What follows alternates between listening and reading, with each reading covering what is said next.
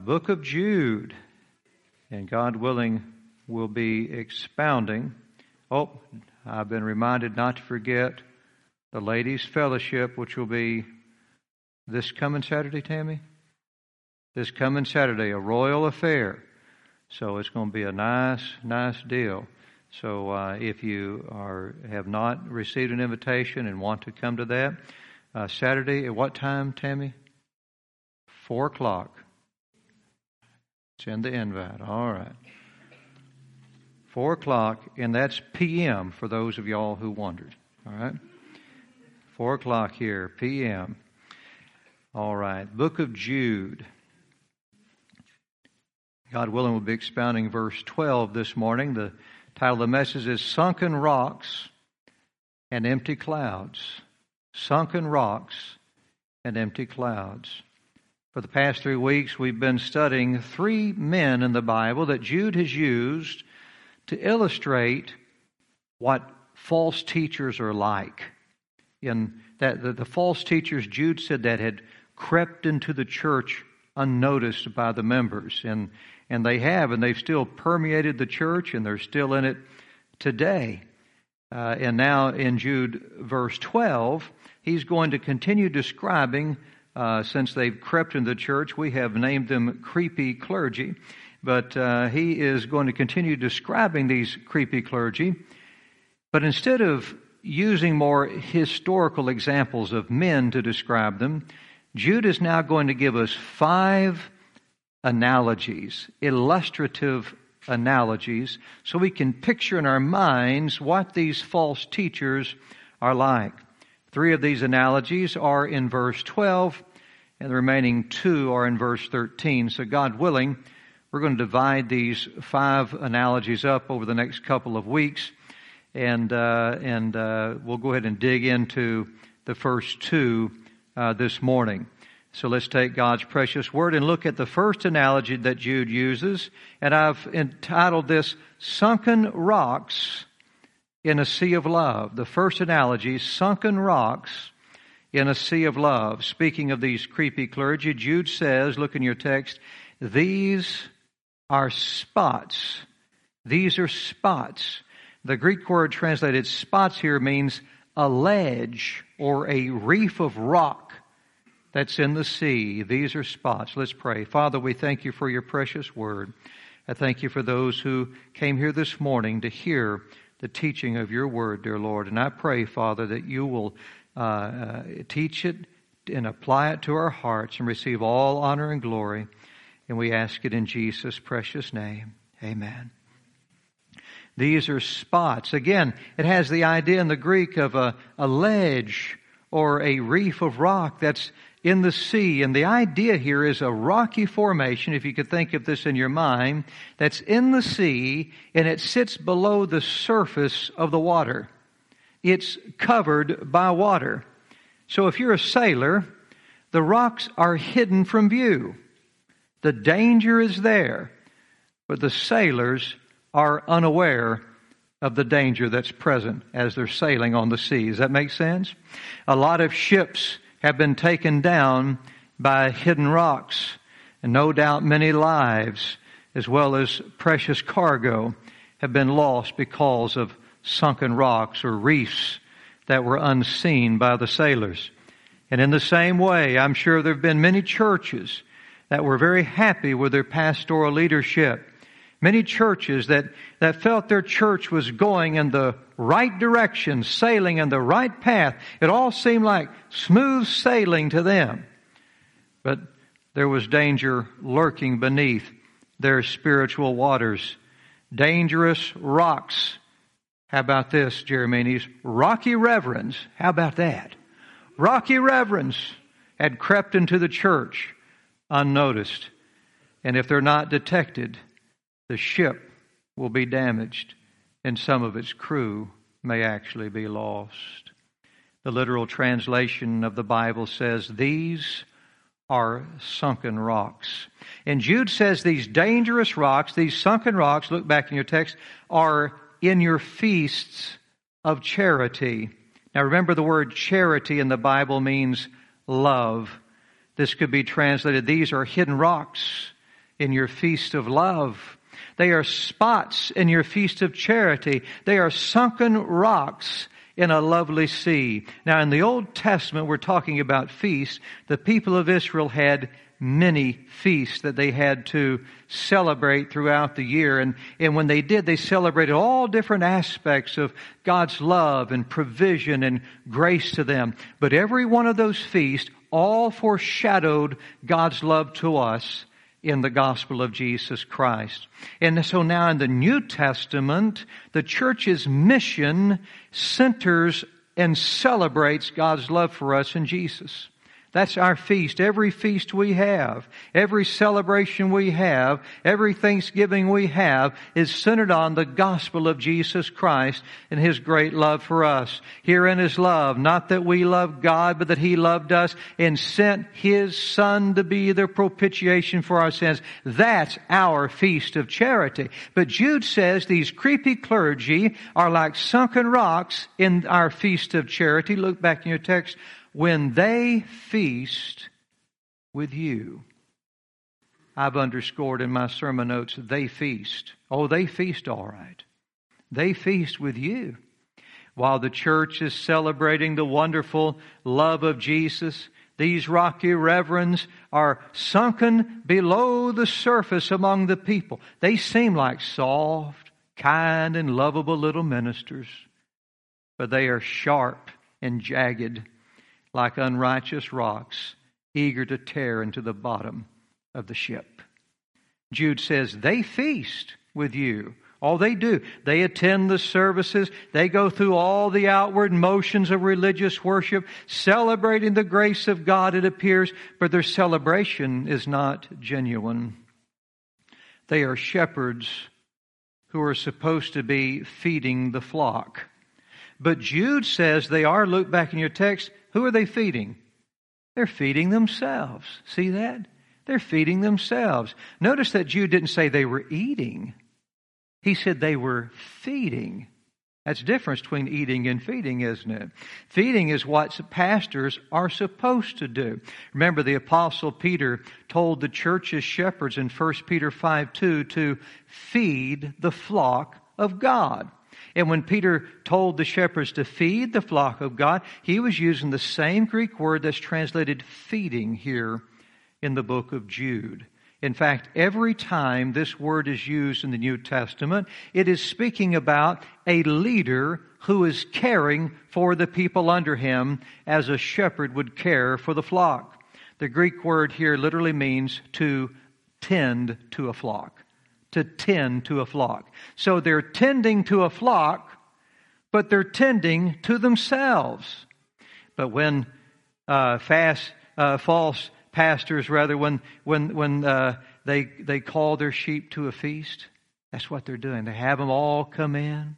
Have them all sit in the pews. They're false pastors, though. They're false shepherds. They have them all get in to be fed.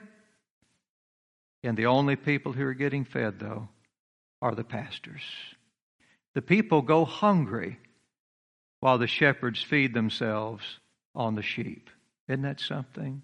Paul warned the church about these rocky reverends in Acts chapter 20, verse 28 and 29. He said, Take heed therefore unto yourselves and, uh, and to all the flock over the which the Holy Ghost hath made you overseers to feed the church of God, which he hath purchased with his own blood. And then Paul explained why. He said, For I know this, that after my departing shall grievous wolves enter in among you, not sparing the flock. They don't care for the sheep. They consume the sheep. They are rocky reverends. They are wolves in sheep's clothing. The English Standard Version puts it this way These are hidden reefs at your love feast as they feast with you without fear, shepherds feeding themselves. The New King James Version puts it this way they feast with you without fear, serving only themselves. Charity is about others, but these false pastors are all about themselves. And you would think that a man would be afraid to mistreat the people of God, but Jude says they are feeding themselves. Look back in your text. How? Without fear without fear. Now, it's clear that we have no power over our own lives. We are at the mercy of God for every breath we take. Because no matter no matter uh, what, it's not a matter of if we die, it's how and when we're going to die. Isn't that right? I read a quote from Dick Van Dyke recently. Perhaps you've seen it. He said, When I was in my 30s, I exercised to look good. When I was in my 50s, I exercised to stay fit. In my 70s, to stay ambulatory. In my 80s, to avoid assisted living. And now in my 90s, I'm doing it of pure defiance. but he could exercise all he liked. Dick Van Dyke is not exercising anymore. I like to exercise. But no matter how well we take care of our bodies, they're ultimately going to break and we're all going to die. With or without your consent, your breath will suddenly cease one day and you will step off into that part of your existence that no living person has ever experienced here on earth, and you'll be at the complete mercy of your Creator. With all that humility, with all that reality, and that should make us so humble, knowing that we have no control over our own lives when we're going to go. But nevertheless, these creepy clergy have no fear of God. They serve themselves today as if there'll be no judgment tomorrow. And speaking of ungodly men, the apostle Paul said in Romans 3:18, there is no fear of God before their eyes. That's the way these people are. We're looking at the first two of five analogies that Jude gives to describe false pastors. First, they are sunken rocks in a lovely sea. You better look out for them. But number two, Jude now goes to his second analogy. They are empty clouds in a truthful sky. Empty clouds in a truthful sky. Jude says, look back in your text, clouds, they are. Clouds, they are. Now, think about clouds for a moment. Clouds are God's amazing way of efficiently transporting and distributing massive amounts of water across the world to supply the most essential element of life to every place on earth. Clouds are amazing. The average cloud weighs the, the size of a, a freight train and it just goes across the sky. The sky is the superhighway of life, if you could think of it like that and the clouds are the big rigs, which, which uh, James Johnson, Big Rig Johnson, was here today. Uh, he's probably watching this on the internet right now. He's out in his truck, probably driving down the road. But, but the, the sky is the super highway of life, and the clouds, if you could think of it like that, are like the big rigs on that sky that carry the precious water to us. Spiritually speaking, the Bible says, though, that Jesus is the water of life. As water is essential for us to live physically, so truth is essential for us to live spiritually. Where there is no water, there is no physical life. Where there is no truth, there is no spiritual life. And Jesus is the way, the truth, and the life. Like the sky. Now, the church is God's superhighway of spiritual life. The church is the superhighway. It's the sky, if you think of it like that. And the pastors and teachers are the big rigs that carry the precious gospel truth to people that they may live. When we think about the teachers of God's Word, remember what God's Word says. They are clouds. But listen to how Jude describes false teachers. Jude says they are clouds, look back in your text, without water clouds without water. They are large, shiny tanker trucks with the words drinking water rolling down the interstate, headed to a thirsty city near you where people are dying of spiritual thirst, but the tanks on these trucks are completely dry. They have no truth. They are clouds without water. They are Bible teachers who are void of Bible truth. Like dark gray clouds They send no water. But dark gray, gray, clouds, they look like the storm's coming, right? These pastures, they have the appearance of life, but they have no life to give. For they are clouds that are, look back in your text, driven about of winds. Driven about of winds. Now I want you to notice the word winds here. It doesn't say clouds driven about of wind, but the winds is in the plural. You see that? In the Bible, the winds represent the destructive influence of the sinful world that we live in. If you want to write down in your margin or your notes, Matthew chapter 7, verse 26 through 27, Jesus said, Everyone that hears these sayings of mine and does them not shall be like unto a foolish man who built his house upon the sand, and the rain descended, and the floods came, and the winds blew and beat upon that house, and it fell, and great was the fall of it. Revelation chapter 7 verse 1 also says, And after these things I saw four angels standing on the four corners of the earth, holding the four winds of the earth, that the wind should not blow on the earth, nor on the sea, nor on any tree. Winds are the destructive and demonic influence of this world that drive these waterless windbags across the sky, that move them from church to church. Brother Shepherd was just telling me right before service about uh, a pastor he knew that had been arrested for a particular crime up at, uh, at one place and uh, they finally got rid of him there. And then another church he knew just welcomed him right on into their church. The the the winds, the demonic influences blow these uh, these waterless windbags across the sky from church to church, from place to place. And and Jude is giving us the image of a, a storm brewing on a hot summer day.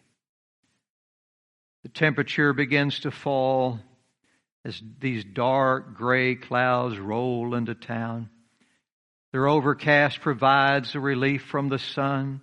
The smell of rain is in the air. The wind's blowing. The people get excited to receive the rain because their land is dry and, and they really need the water. But when these clouds come in and they look up to the clouds for help, the people's hopes are ultimately shattered as the wind just carries the clouds right on out of town. We've all experienced storms like that, haven't we? Think, oh man, here it comes. We've been needing the rain and whoosh, just blows right on by.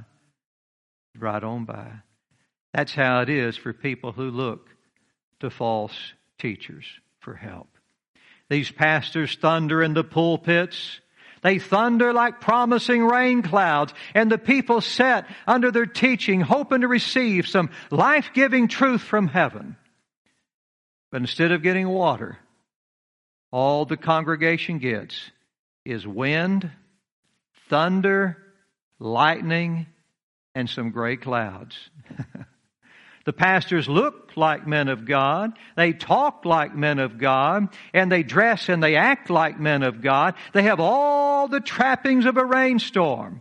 They have everything but the rain. Take your pens and underscore the words carried about in your text. Carried about. These false pastors are carried about by the winds. Now, if the false pastors are carried about by the winds, then what about the people who follow the false pastor's teachings? They would be also carried about by the winds as well, would they not? False pastors are carried about by the winds, and so those who follow them are carried about by the same lying winds these false pastors are carried about. Underscore, or rather, write in your notes in your margin Ephesians chapter 4. In fact, you can turn there if you like. Ephesians chapter 4, verse 14. Ephesians 4:14 Paul says that we should be look in your if you're there with me he says be no more children tossed to and fro and carried about with every wind of doctrine by the sleight of men that means false teachers and cunning craftiness whereby they lie in wait to deceive you see that carried about by the winds. And so the people follow those teachings and they're carried on about by the same winds. How sad to be in church all your life, to have a Bible, to listen to preaching, and you're no better off than when you started. I remember talking to a young lady one time. She had a cross around her neck and, you know, on a necklace. And I asked her where she went to church, and she told me it was one of the popular places in in Athens. All the big hangout, all the they had a uh, carnival there not too long ago. We drove by and there was a carnival outside.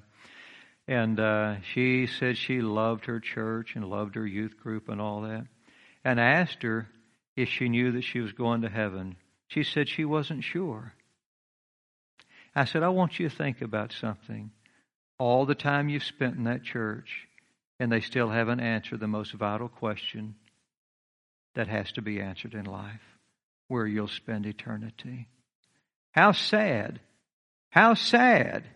These people are not, these false teachers are not led by the Spirit of God. They're carried about by demonic winds. Romans 8:14 says, "For as many as are led by the Spirit of God, they are the sons of God."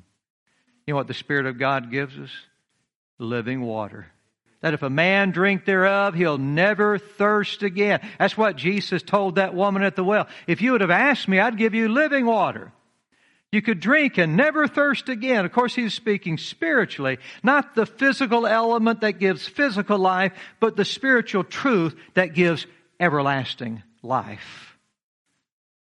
The Spirit of God gives the living water of the gospel of Jesus Christ. But those who are carried about by earthly winds are not led by the Spirit of God. They have no living water to give. They preach the religion of men to advance them in this dying world. But they reject the redemptive truth of Christ that secures us for the world to come. I know what I want. Man, I know this, this life isn't going to last long. I've preached too many funerals. I've watched too many people die and go, and I can feel my body aging as well. And I know this world's not my home, and it's not yours either. We won't be here long.